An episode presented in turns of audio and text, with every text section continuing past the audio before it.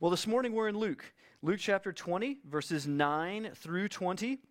Uh, this is following on the heels of Jesus' authority being challenged by the ruling Jews in the last, our sermon from last week in the early part of Luke chapter 20. This parable this morning is recorded at length in Matthew, Mark, and Luke. It's a significant parable because at the end of it, it has one of the great names of Jesus. We considered calling this church not covenant, thank you, Bob, but, uh, but cornerstone. Uh, cornerstone Bible Church, because this, this cornerstone analogy and name of the Lord is a very powerful uh, name, and it has a lot of significance. It was very significant to the early church. They spoke of it often, and we'll see it here this morning. So please stand uh, to honor the Lord as we read his word this morning from Luke chapter 20, verses 9 through 20. And he began to tell the people this parable A man planted a vineyard and let it out to tenants and went into another country for a long while. When the time came, he sent a servant to the tenants so that they would give him some of the fruit of the vineyard. But the tenants beat him and sent him away empty handed. And he sent another servant, and they also beat and treated him shamefully and sent him away empty handed. Verse 12. And he sent yet a third, and this one also they wounded and cast out. Then the owner of the vineyard said, What shall I do? I will send my beloved son, and perhaps they will respect him. But when the tenants saw him, they said to themselves, This is the heir. Let us kill him, so that the inheritance may be ours. And they threw him out of the vineyard and killed him. What then will the owner of the vineyard do to them? He will come and destroy those tenants and give the vineyard to others. And when they heard this, they said, Surely not. But he looked directly at them and said, What then is this that is written? The stone that the builders rejected has become the cornerstone. And everyone who falls on that stone will be broken to pieces, and when it falls on anyone, it will crush him. May the Lord bless the reading of his word. Please be seated.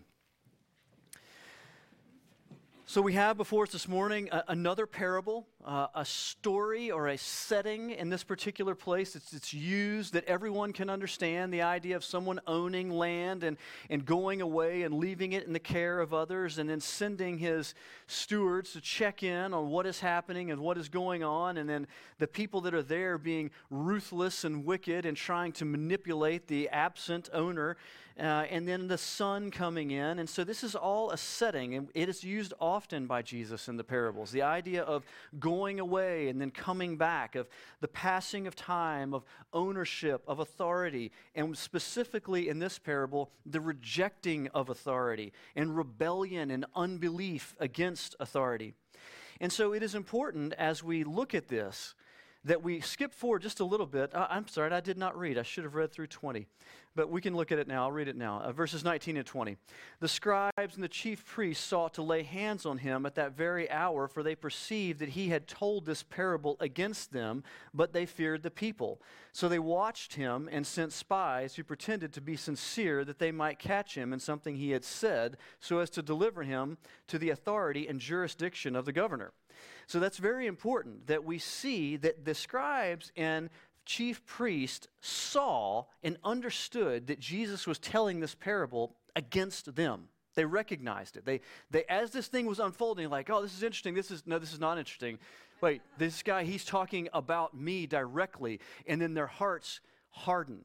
Instead of hearing Jesus and opening their hearts they harden their hearts against him. And by the time this is over with, they are plotting and scheming for how they can physically destroy him, how they can turn him over to the magistrates and have him crucified, which is what they will continue on with over the next few days. Even though there's much teaching in these chapters, in reality, it occurs over a very short period of time. And so the first servants here, there's three servants mentioned in this parable. And they come in in verses 10 through 12.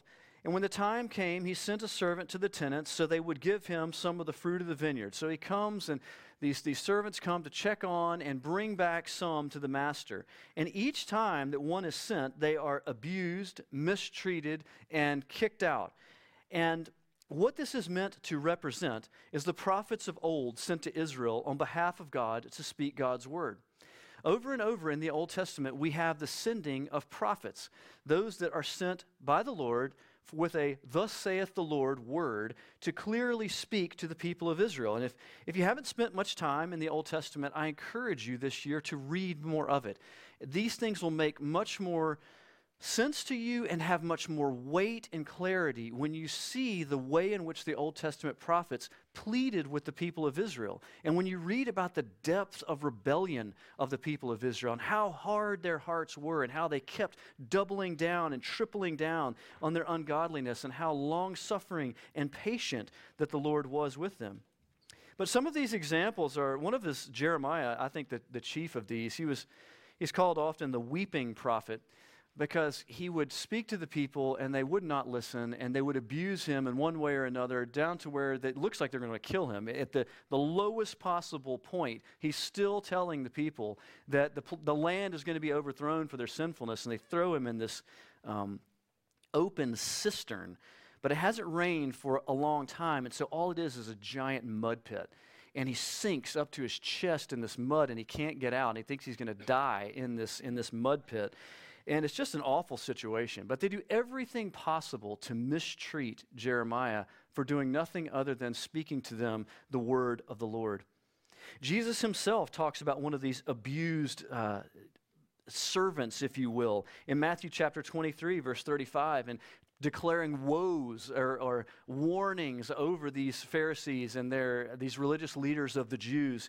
He reminds them of Zechariah, whose story is told in 2 Chronicles 24, where he comes preaching to them their wickedness and calling them back from their wickedness. And King Joash instead takes him to the temple court and stones him to death there in the temple court. And Jesus remembers this and brings it to their minds and says, Why are you doing these things? Why do you continually buck against those that bring to you the word of the Lord? In Hebrews chapter 11, the latter part of Hebrews chapter 11, in a, a chapter that accounts for us people by name and then many people not by name that were faithful in their service to the Lord, faithful to proclaim the word of God to others. And how were they treated?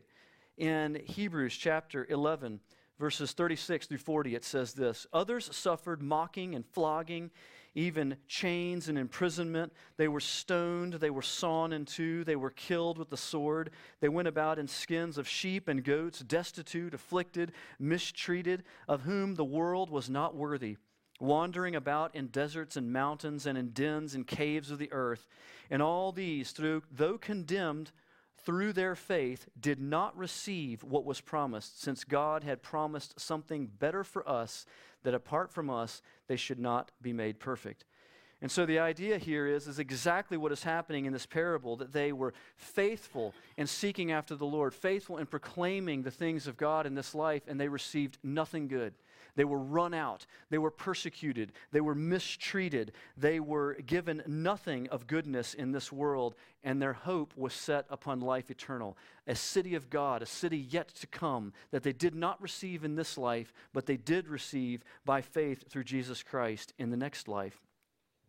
And so when we come to the end of this parable with these various servants of this master being sent to get an account of what is going on, and one at a time, them being mistreated and, and cast out and beaten, and all that is happening here, the master or the father says, he considers in verse, excuse me, that there, let's see, in verse 13, the owner of the vineyard said, What shall I do? I will send my beloved son, and perhaps they will respect him. So, is this what happens? Perhaps we'll respect the son. That makes sense. He's the one with the most authority other than me. But instead, they don't. They kill him and they plot against him. Verse 14 When the tenants saw him, they said to themselves, This is the heir. Let us kill him so that the inheritance may be ours. They have no respect, no love for the master, no love for the owner of this property, and they hate his son, thinking that they can take from him and make it their own. And so in the second part of verse 15, it says, They, they threw him out of the vineyard and killed him. What then will the owner of the vineyard do to them? And so it talks about punishment for those that eventually, after the son is killed, the father is going to come in in complete judgment and take away from them what was theirs and give it to another. And so, as long as those that are listening to this parable think that this parable is about someone else, it's a great parable. This is similar to what happens with David and the prophet Nathan. When David has done something terrible in his adultery and his murder, and Nathan comes in with a story that illustrates how bad this is, and he says, Oh, this is terrible. You know, this whoever this person is should be run out of town. And then Nathan points the finger at him and says, This is you that I'm talking about. And the similar thing happens here because what they say in verse, the second part of verse 16, and when they heard this, they said, Surely not. Like this is terrible. Who, who, who would do such a thing? Who would not, who would rebel against such authority? Who would be so constant in their rebellion against good authority? And who would kill a son? Who would do all these things? And they are offended because they don't yet realize it's about them. But Jesus directs it to them in the most significant way that he can. Verse 17 is powerful. It says he looks directly at them. They say, Surely not. Surely this is, this is not about us. This can't be us. This is somebody else. Whoever this is should be condemned. And he looks straight at them and says, This parable is about you. You are the ones that have, your heritage is what has uh, cast aside the prophets, and you are soon to kill the Son. And they are angered by this. His intense, resolute look, the Greek here speaks directly to it being an intense and unwavering look. It is a very personal application. The story is not about someone else, it's about you. And so often when we read the Bible, we can fall into this same category of saying, well, man, this is, if only this person could hear this, or only if this group of people would listen to this, they really need to hear this. And if so often when you read the Bible, it's always about someone else and not about you, you need to look more carefully and pray more before you read the scriptures because we must look to our own sinfulness before we ever look to the sinfulness of others.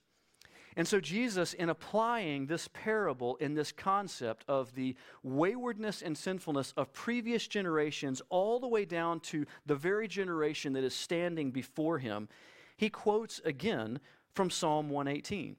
So, Jesus quoted from Psalm 118 just a, a few weeks ago when we were reading uh, and looking at the triumphal entry, uh, which in the time frame of what we're reading here was just uh, a few days prior. He quoted from verse 26 in Psalm 118 Blessed is he who comes in the name of the Lord.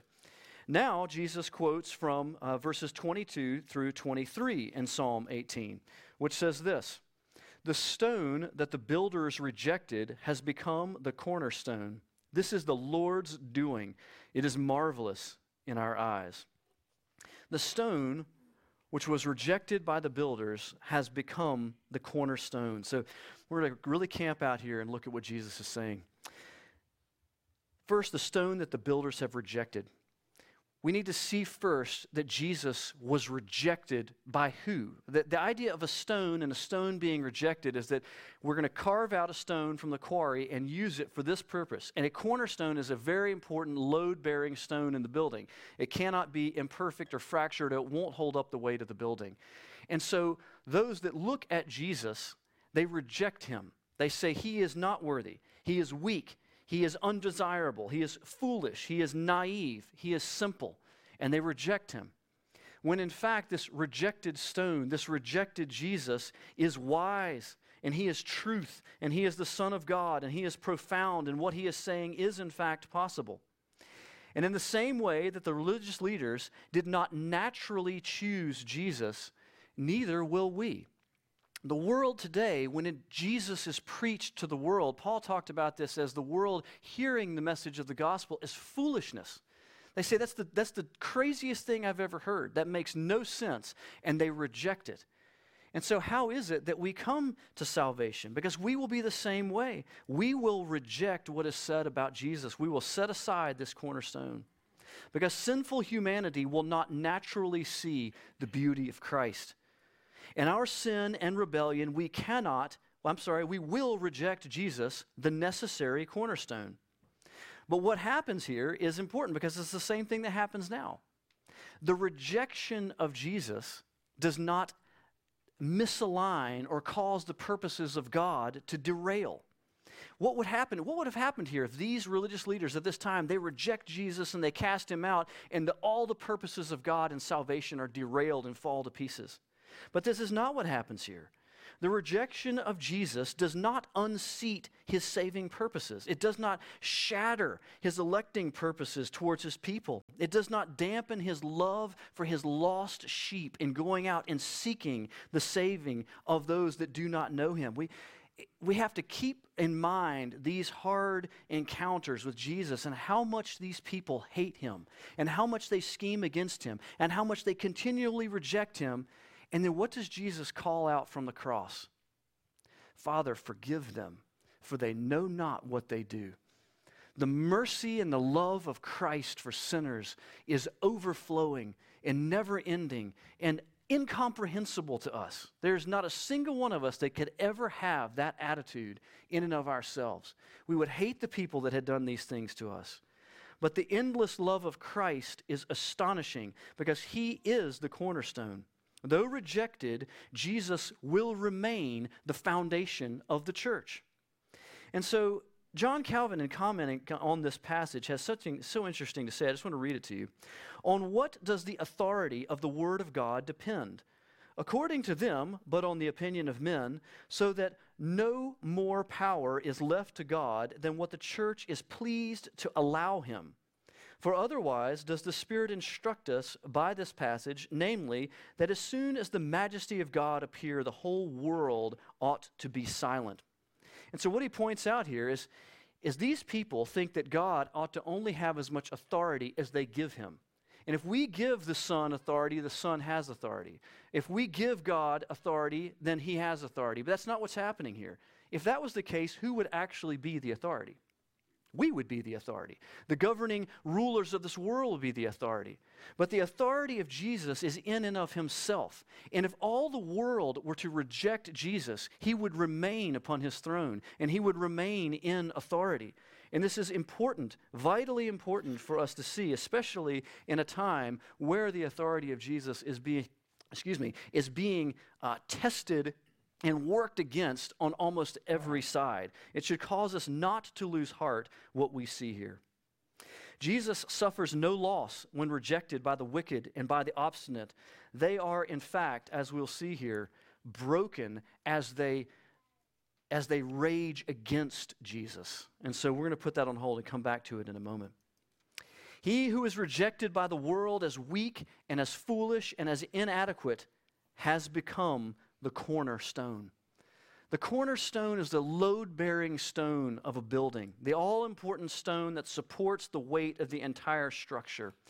And Jesus Christ is the Son of God. He is the long awaited Messiah, and He is the rock upon which each of us must stand. And collectively, as the church, that we all stand upon Him together. And there are so many passages in the Bible that speak about this. But I want to look specifically at Matthew chapter 7 this morning that speaks to the positive aspect of what it is that we should build our lives upon the rock of Jesus Christ. In Matthew chapter 7, verses 24 through 27, near the end of the Sermon on the Mount, Jesus talks about this. He's been preaching to them about all kinds of things, and at the end of it, he says, You must build your life upon me. I am the rock. So, Matthew 7 24, everyone then who hears these words of mine and does them will be like a wise man who built his house on the rock. And the rain fell, and the floods came, and the winds blew and beat on the house, but it did not fall because it had been founded on the rock. And everyone who hears these words of mine and does not do them will be like a foolish man who has built his house on the sand. And the rain fell, and the floods came, and the winds blew and beat that house, and it fell. And great was the fall of it. It's the difference between a life built upon the shifting and transient things of this world and a life built upon the firm foundation of Jesus Christ our Lord a life that is built by faith upon the cornerstone of Jesus Christ. Though rejected by man, is worthy, is able to support all of the struggles and the difficulties of your life. There is no pressure, no strain, no hardship that will come upon you that as you lean into Christ and hope in his promises and upon his word, that it will not fail. Jesus Christ will not fail as the foundation of your life. Amen. Absolutely. A life built upon the Word of God will stand the test of struggle. A life resting upon the cornerstone of Jesus will not fall to pieces. There are many other analogies of God as a rock. Uh, one of them that is so interesting is uh, Jesus as a, as a hiding place, a rock cleft for us. There's a, a, an old hymn about this Rock of Ages, cleft for me. I'm going to read some of the lines of it because I love it. Rock of Ages, cleft for me. Let me hide myself in thee. Let the water and the blood, thy wounded side which flowed, be of sin the double cure, save from wrath and make me pure. Not the labors of my hands can fulfill the law's demands. These from sin could not atone. Thou must save, and thou alone. In my hand no price I bring, simply to the cross I cling. While I draw this fleeting breath, when my eyes shall close in death, when I rise to worlds unknown, and behold thee on thy throne, rock of ages, cleft for me, let me hide myself in thee. Absolutely. This is the idea of, of entering into that rock, a guardianship that the Lord God is around us as a fortress to guard those who love his name. And we will, in fact, be guarded until we enter in to his kingdom. And so I ask you the question if I could look directly at each one of you this morning and ask you, what is your life built upon? What do you hope in? What, is you, what are you standing upon? Because every one of you here, whether you know it or not, base your life on something. There is something that you know if it was pulled out from your life, you would just despair completely. If is, is it your career? If you lost your career, you would just go into a tailspin? Is it if your wealth was taken away and you were reduced to poverty that you would curse God? Is your life built upon another person? That if that person were to die, that you would lose all hope, and without which you would fall into despair. But I tell you that the Bible says that all these things are like vapors. They're like grass that grows up and then is cut down and does not last forever. Only Jesus is the unfailing cornerstone who will not fail in this life. And by grace through faith, the narrow gate of salvation is open to each and every one of us this morning. And I call upon you that if you don't know Christ, and what I'm saying to you is foreign, but your heart longs for these things, to have a firm place to set your foot, to have your sins forgiven, to know in Christ that you are secure, that you would believe in Jesus Christ this morning, and that you would find salvation in his name. This is why Jesus came. He came to seek and to save the lost, and he was doing it at this point in our passage.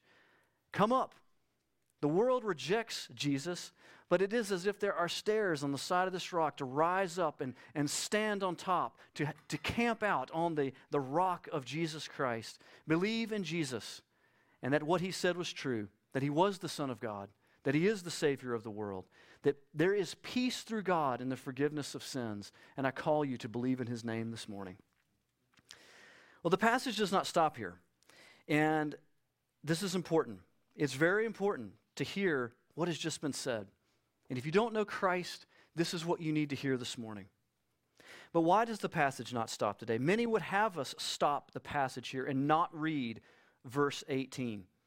Because verse 18 is, is powerfully strong. Those that would stop the sermon right here would say that Jesus is a way of salvation, not the way of salvation. That I choose Jesus, but if you choose something else, that's okay and that will also work out for your good. This is called polytheism or pluralism. We're very, live in a very pluralistic society where I have truth and you have a truth, and each one of us can have different truths. And we say these things here in this church, but down the street they say something radically different, and that's okay too. But that's not what Jesus says. Jesus says that in Him being the cornerstone, that something else will happen to those that reject this salvation that is extended to them by grace. Verse 18 Everyone who falls on that stone will be broken to pieces, and when it falls on anyone, it will crush him. It says that you will stand upon the cornerstone of Jesus, or you will be destroyed by that same stone. And this is a powerful thing to think about. It's powerful language used here broken to pieces or crushed. The, the way that King James transla- translates that crush word is to be ground to powder. And that is a sobering thought. The judgment of Christ Jesus is certain, and it will grind, and it will grind to powder. James Edwards, a commentator on this passage, writes this The Son of God, like a cornerstone, is either received as the foundation stone of the edifice, or it falls upon those who reject it with crushing force. The Son is either the Savior or the Judge of Israel and of all humanity. Jesus comes presenting himself with all grace and kindness and humility and love and joy and patience and gentleness and hope. But do not lie to yourself that God is without wrath. We live in a day and age that wants a God like that. We live in a day and age of liberal theology, which is the hallmark of liberal theology, is that God does not judge, that God cannot be angry, and that basically God affirms us in everything that we believe. This is not the message of the Bible. Jesus does not come affirming sinful humanity, He does not come affirming wicked people. He comes calling those people to Himself that they might have life and find life and change and live through Jesus Christ. And so the question is Is Jesus calling you to belief today? because Jesus shows them then and now amazing love. Jesus was speaking to them, but they were not listening. Their hearts were hard. And so I ask you, is God speaking to you this morning? You know if God is speaking to you this morning. You know if your heart is burning within you, saying, This is true. I should believe these things. I should follow after Jesus. Are you listening? Are you willing to confess your sins? Are you willing to believe what the world has rejected? And I understand that that, that flow is powerful. The rejection of Jesus Christ seems to be all consuming in the media of our day. But you must not do this. If not, you will destroy yourself raging against Jesus. And this is, this is an important part of this, of this verse 18. That Jesus, the cornerstone, cannot be moved. We cannot come in against him, even in mass, and move him. We cannot undo what God has designed. We cannot overturn the moral order that Jesus Christ has laid down, and we cannot sidestep the salvation of God. Our day and age is full of those things. The idea that we can overturn the moral order of God and do whatever we would choose to do, but we cannot. And what this passage is speaking to us is that the unbelieving world continues to rage against Jesus, but as they rage against him, they will destroy themselves in beating against this eternal rock of salvation. And you have perhaps felt this in your life, in your rebellion against the Lord and pressing against him and thinking that you will move Almighty God and you will not. Instead, this rock will fall upon you and crush you. Our world is doing this uh, just evermore in this day. And it's hard to, to go through this passage without mentioning one of these things. One of these things happened just across our northern border just a few weeks ago. Uh, you probably have heard about this, but the, the, both houses of the Canadian government unanimously uh, passed a criminal statute law, which means you break the law. It's not that you get a fine, but you go to jail. That is specifically outlawing something that they call conversion therapy. They, they framed that in the worst possible light to make it seem in the worst in the worst possible way that they can they can paint it. But the purpose of the law is a very broad brushed no exception law that makes it criminal for Christians to speak about Christian sexual morality. Anything that is taught against the LGBTQ community is a criminal statute. If you go to counsel someone, is the language of this, which means you speak to someone and say, I'm telling you to come away from this because this is sinful, that that is now a criminal statute. Whether it be a child, a parent speaking that to their child, a teacher speaking it to their student, a pastor speaking it to their congregation, or a counselor, a biblical counselor speaking it to a person that has come to them for counseling. It is illegal. And it is a, we should not miss this because this is not happening in a vacuum. It is a group of powerful leaders using their political power to say, we will make our own morality. We will remake our gender along any lines that we choose to make it, and we will fully reject the God of the Bible. And similar to what we see happening in the life of Jesus, we will use the political power that we have to drag you before a magistrate and misuse you and throw you in jail if we have to, to silence you, which is exactly what they did with Jesus. They walked away from this and said, We are going to get rid of this man. And we're going to do everything that we can do to get rid of him, all the way up to killing him. And they think that doing that, they have accomplished what they were hoping to accomplish. But what did they actually accomplish? We'll talk about this at length coming forward. What they actually accomplished was the salvation of God. They accomplished the cross of Jesus Christ. They actually, their actions as they were seeking play directly into the will of the Lord. And what's going to happen here is that these people will rage against the cornerstone. They will beat themselves against it, and they will seek to undo the moral order of the Lord, but it will not be undone.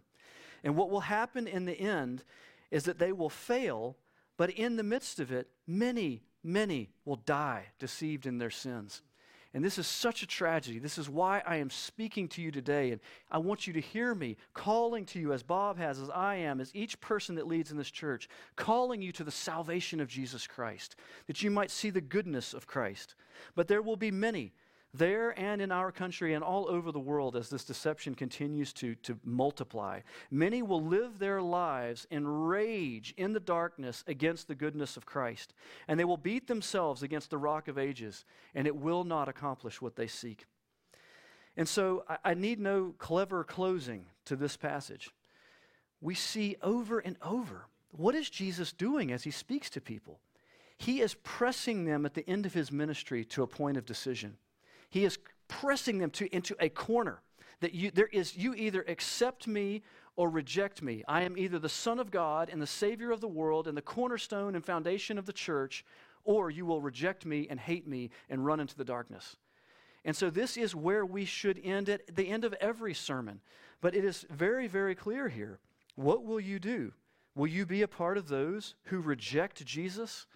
Or will you be those that accept him by faith and your life is built upon him and is built in joy and soundness and strength? And so I pray that today you will believe that Jesus is the Christ, the Son of the living God. Let's pray together. Lord Jesus, I thank you for this passage. Uh, it, is a, it is a weighty passage, but it is filled of great truth and hope and joy, or of great sadness depending upon the most important decision that each and every one of us will make in our life what we believe about Jesus Christ. And so I pray for each one of us this morning that we would settle in our hearts what we believe about Jesus Christ. Lord, for those that are weak in their faith, I pray that you would strengthen their faith this morning that you would strengthen what is weak, that their hope would be firmly fixed upon Jesus Christ, and that they would rejoice in building their life upon the Word of God, and that the firm foundation of Jesus Christ, which will not be moved, would be something that gives them peace that they have never had, hope that they have never had, and allows them to look forward beyond the struggles of this life to eternal life that is yet to come. I pray for your work, Lord, in this church. I pray for your work in our land, in our community, that you would bring revival, O Lord, that you would awaken lost hearts and blinded eyes and those that are against you, and that instead of our land being consumed by wickedness and consumed by those that hate the name of Jesus Christ, that there would be a great turning and a turning towards Jesus, that we would see the goodness of Christ, that our land might be revived again. But may it happen one heart at a time. And so we commit ourselves to you this morning. We love you, Jesus. In Christ's name we pray. Amen.